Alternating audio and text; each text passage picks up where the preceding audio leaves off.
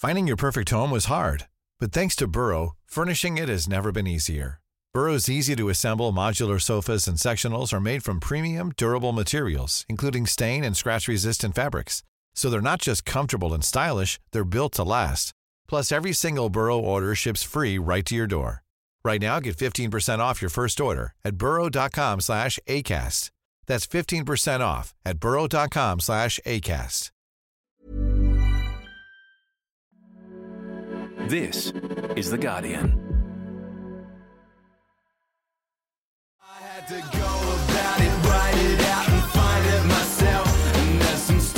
I can tell you. Welcome to the Final Word Ashes Daily. I'm Emma John, and I'm in the UK watching England's worst ever tour of Australia, so you don't have to. We'll be heading over to my colleagues Adam Collins and Geoff Lemon in Melbourne shortly, but first, a summary of the day's play. Australia won the Ashes. I know it's brief, but to be fair, so was England's performance. They managed to bat just 15 overs at the MCG, which meant the Aussie team were able to start their celebrating before lunch. Say what you like about this England team, and I suspect we've all got a few words for them, but they do like to wrap up a game quickly. We'll mark it down on their report card as an E for efficiency. They get a C too for consistency. Their batting on the final day at the MCG was entirely true to their form throughout this series.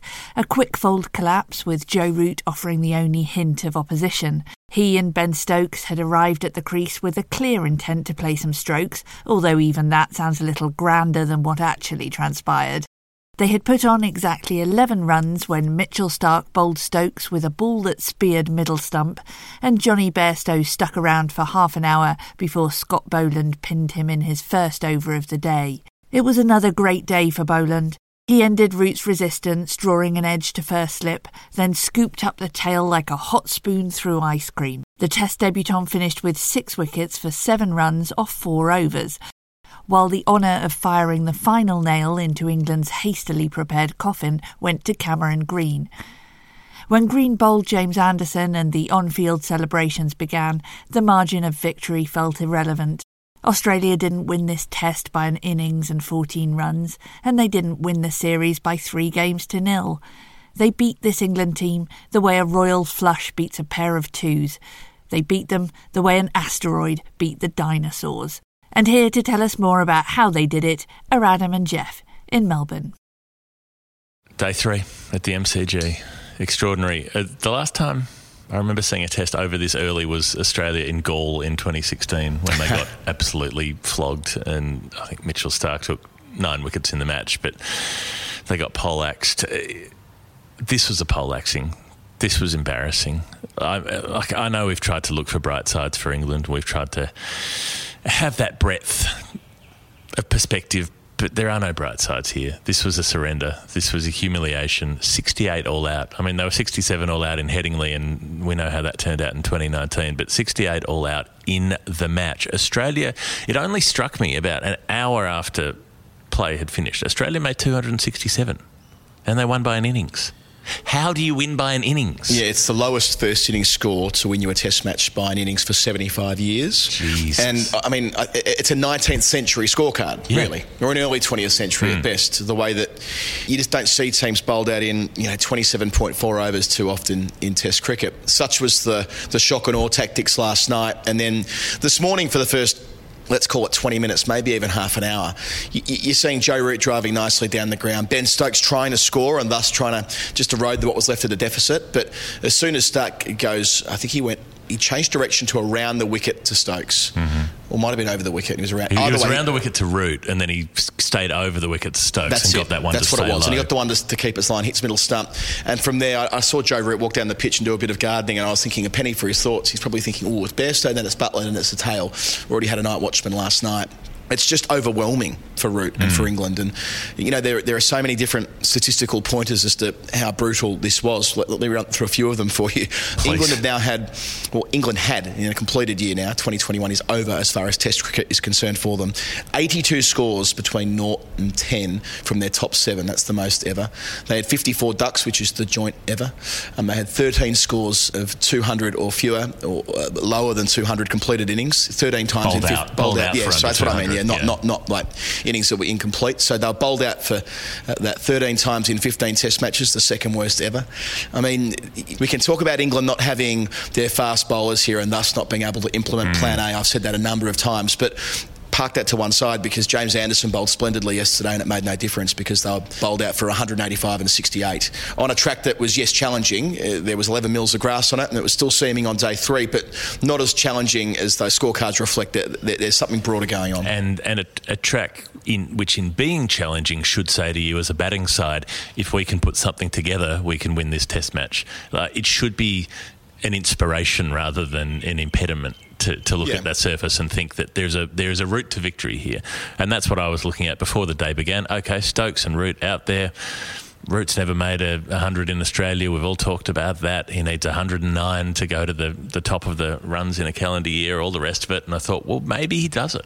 Maybe maybe that's the thing. Maybe genius tells, but you know, it was. It almost felt like as soon as the first wicket went, it was just going to slide. And uh, I mean, Scott Boland's spell. Let's come to this because this is this is an extraordinary achievement. At one point, he had six wickets for five runs. After taking two last night, he runs through another four this morning. He ends up with six for seven. That's his completed analysis in the innings. No matter what happens from here, he may not play in Sydney if Starc is fit to go around again and, and Hazlewood comes back. I suspect they'll probably rest Starc in Sydney and keep Boland. I think that's what is likely to happen, but it's not impossible that he misses out. He may never play a test again, but he will always have six for seven at the MCG. An extraordinary analysis from a bowler who just did the basics and did what he normally does and did it well. Yeah, they're, they're, they're junior figures, aren't they? Six for seven from four overs is what you see in the under 12s, not what you expect to see uh, in a test match. And you're right. I mean, I think he will play Test cricket again because this has earned him the right to another opportunity. But yeah, Yeah. it could have gone the other way if he, you know, bowled nicely in the first innings, did nothing wrong.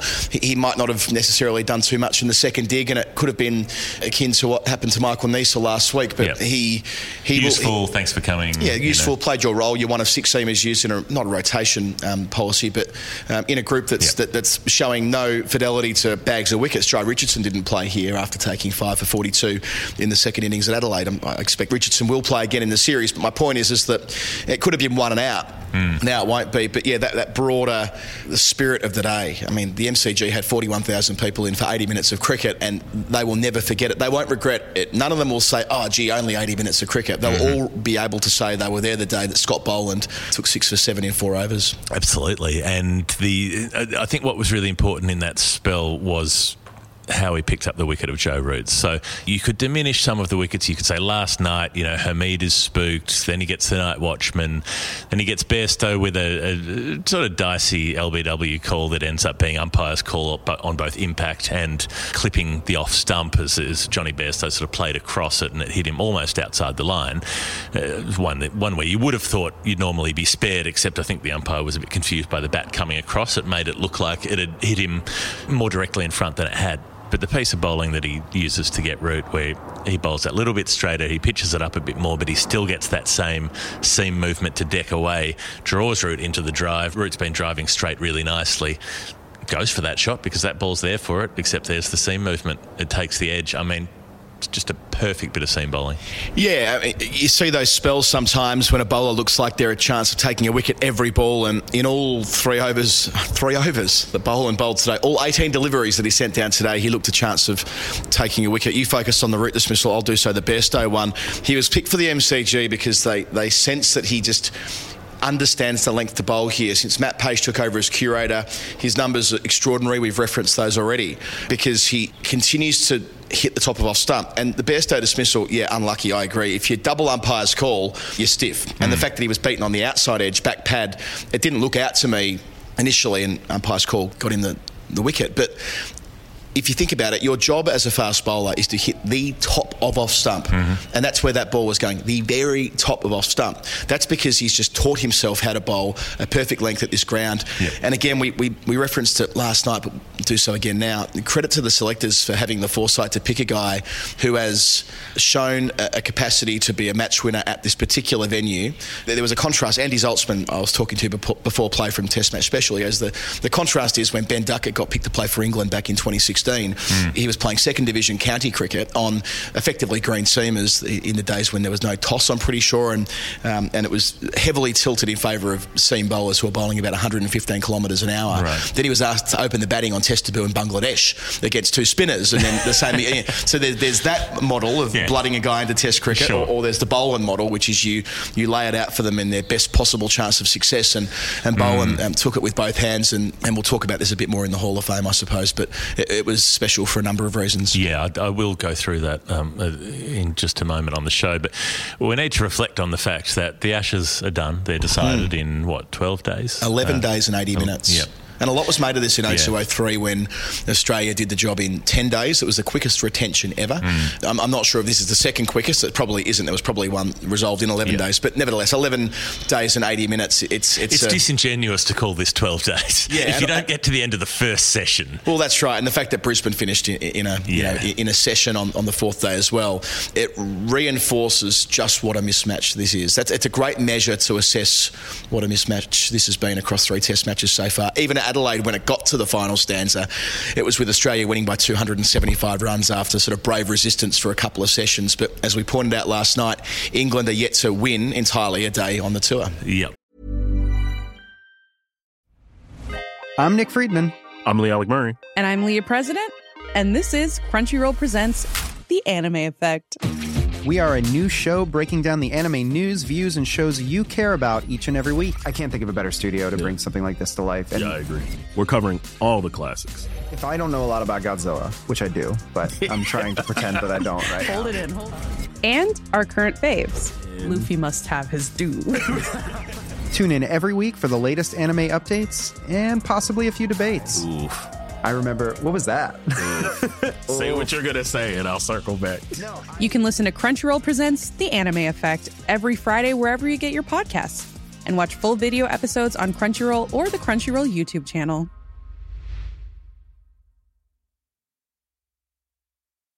Ryan Reynolds here from Mint Mobile. With the price of just about everything going up during inflation, we thought we'd bring our prices down. So to help us, we brought in a reverse auctioneer, which is apparently a thing. Mint Mobile unlimited premium wireless. Ready to get 30, 30, bit to get 30, bit to get 20, 20, 20, bit to get 20, 20, bit to get 15, 15, 15, 15 just 15 bucks a month. So, Give it a try at mintmobile.com slash switch. $45 upfront for three months plus taxes and fees. Promo rate for new customers for limited time. Unlimited more than 40 gigabytes per month. Slows. Full terms at mintmobile.com.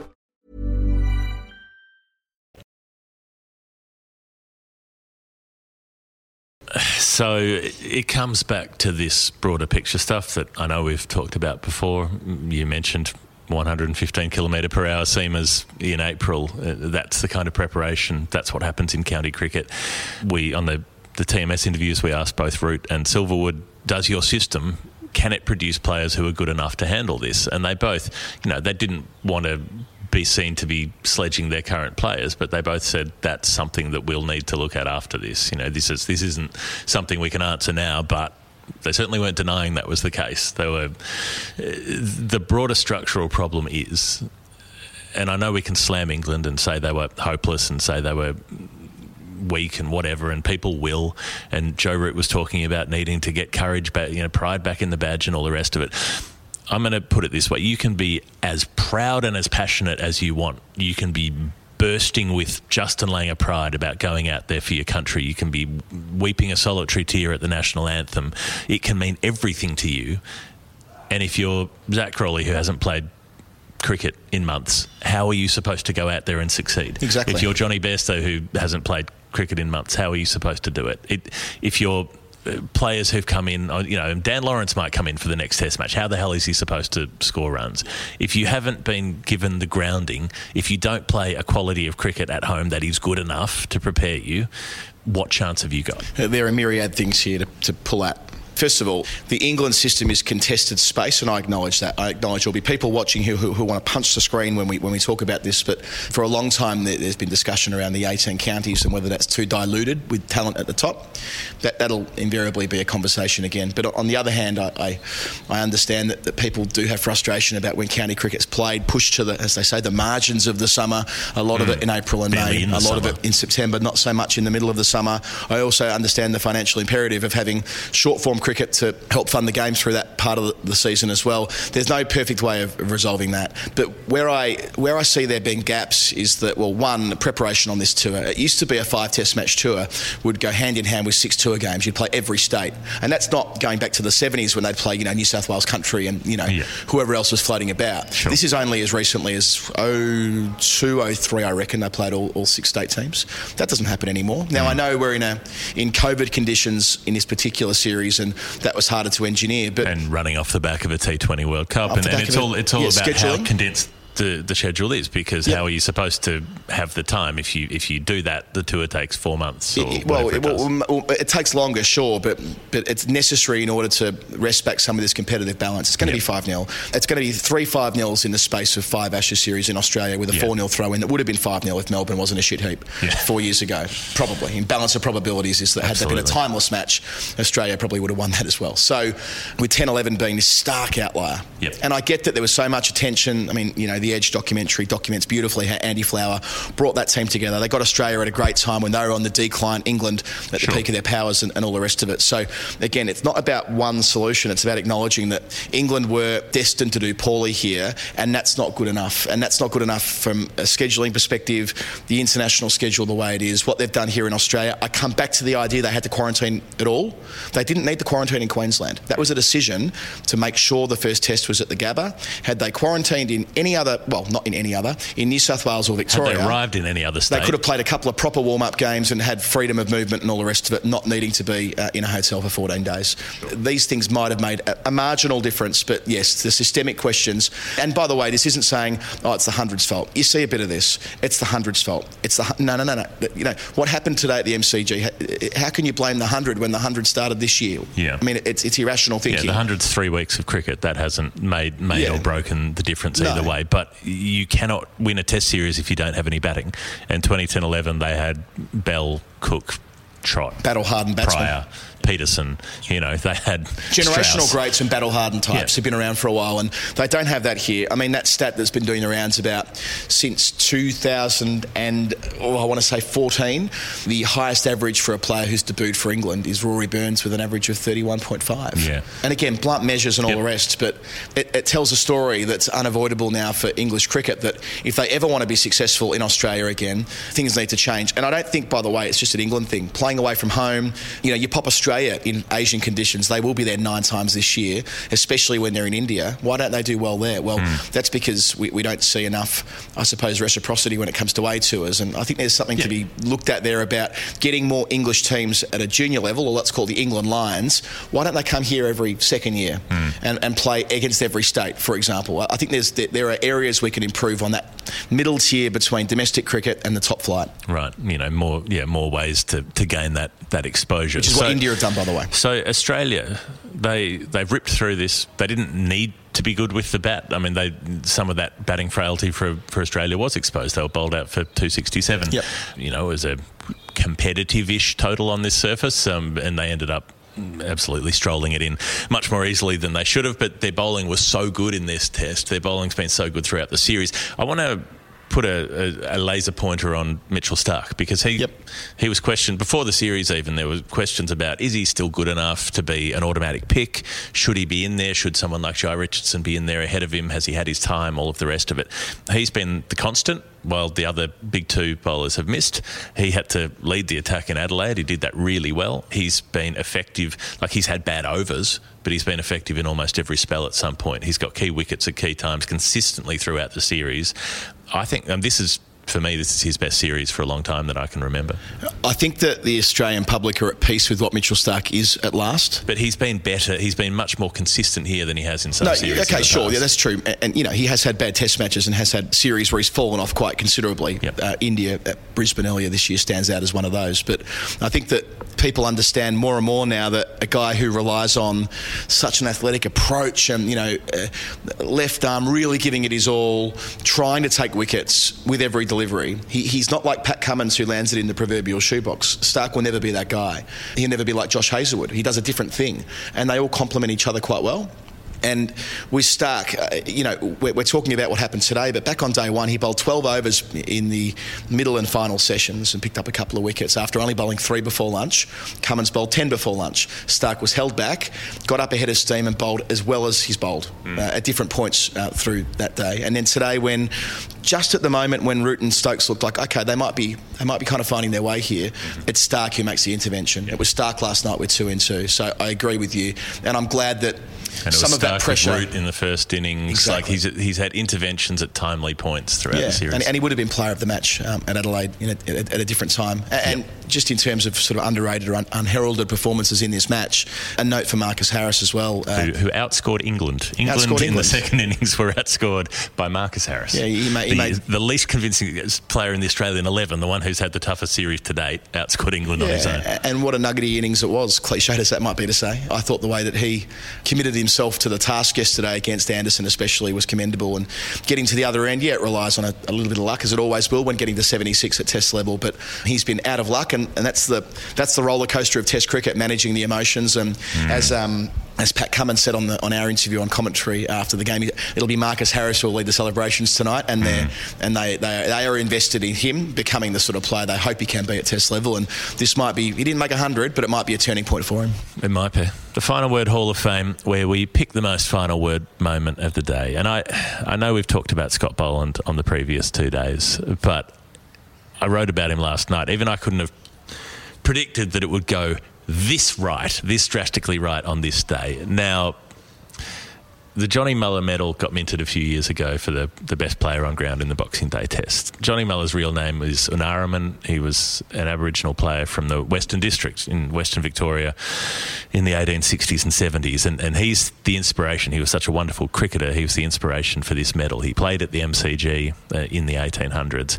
And for Australia, where Aboriginal and Indigenous participation in cricket has been such a desert over the entire journey. Two men and two women in Test cricket over 144 years. For Scott Boland to come in to be the second man to be on his debut and to put in that performance, and he's from the Western District as well, for him to take home that medal, names for Unaarrimin, for it to be hung around his neck. I mean, it is it is incredibly moving that that happened. Uh, you couldn't have scripted that any better. It, it's an extraordinary thing to happen at the MCG. Yeah, moving's the right word. I was deeply moved by it.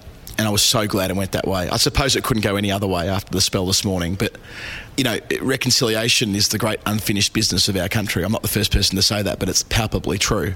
Martin Flanagan wrote of the 1993 grand final that the that the entire day here at the Melbourne Cricket Ground was was one of Australia's great, albeit unrecognised, reconciliation ceremonies. And in my initial thinking uh, today, when Scott Boland was being recognised, was that this sits right alongside that, as it did when Arnie Joy read out his name and the entire Southern stand just, I mean, it was ferocious that that roar, um, the way he was recognised throughout the week. Yeah, he's a Victorian, but there was more to it, I think, and it was an impactful thing that happened today. It was something that will live long in the sporting consciousness, and I think more broadly than that as well. What a tremendous thing to happen, and, and, a nod to Cricket Australia as well on this. They've they've put in the hard yards when it comes to doing their bit in recent years on including more Indigenous players in the system where at all possible. We, we've had interviews on the show before, including with Dan Christian about this very topic. The team they took to England, but Boland was part of in in 2018. Even just in terms of the language, the fact that they no longer use Australia Day um, for January mm. 26, they have consistently in the last generation or so acknowledged that not enough has been done. Uh, the Reconciliation Action Plan, they've had two versions of that. And I know that's not linked to what Boland did between the 22 yards that matter most today, but it complements it beautifully. Yeah, it's it's a it's a moment of significance that we'll look back on, and I think it will become more apparent how significant it was in years to come. Well, it's a, a beautiful afternoon in Melbourne. It's an open afternoon, an empty afternoon, no cricket No more work left to do. Uh, in the middle of the third day, what should be the, the second session of the Boxing Day Test match. Uh, what an extraordinary thing that's happened. If you're listening in from the UK and feeling disconsolate in the middle of the night where it's dark and it's cold and uh, there's not much cheer to be had from following the cricket, our thoughts go out to you if you're feeling good in Australia and uh, happy and festive, then we're with you as well. All we can do is go off and enjoy this afternoon. It would be irresponsible not to, Adam, for the sake of everybody else. We have many shows coming up during uh, the break between now and Sydney. Weekly shows, a history show which is called Story Time, uh, where we talked about Johnny Mullagh in the past. And um, if you want a reference point to that, get in touch with us on social media. We can refer you there. Patreon.com forward slash the final word is uh, where you can support what we do financially as well. Uh, and I think that's just about it. I think that's it. It's the Ashes Daily. Uh, thanks to Dave Collins, who's been doing all the editing.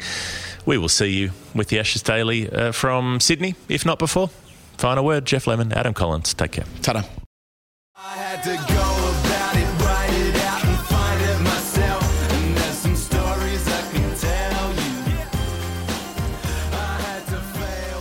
That's it for today. Thanks from Geoff, Adam, and me for listening. We will see you back here on January the 5th for the fourth test match from Sydney. If you like this episode, don't forget to subscribe wherever you get your podcasts. This episode was produced by Sophia Tarek, and the final word is produced by Bad Producer Productions and edited by James Hurley. The executive producers are Melanie Tate and Gabrielle Jackson.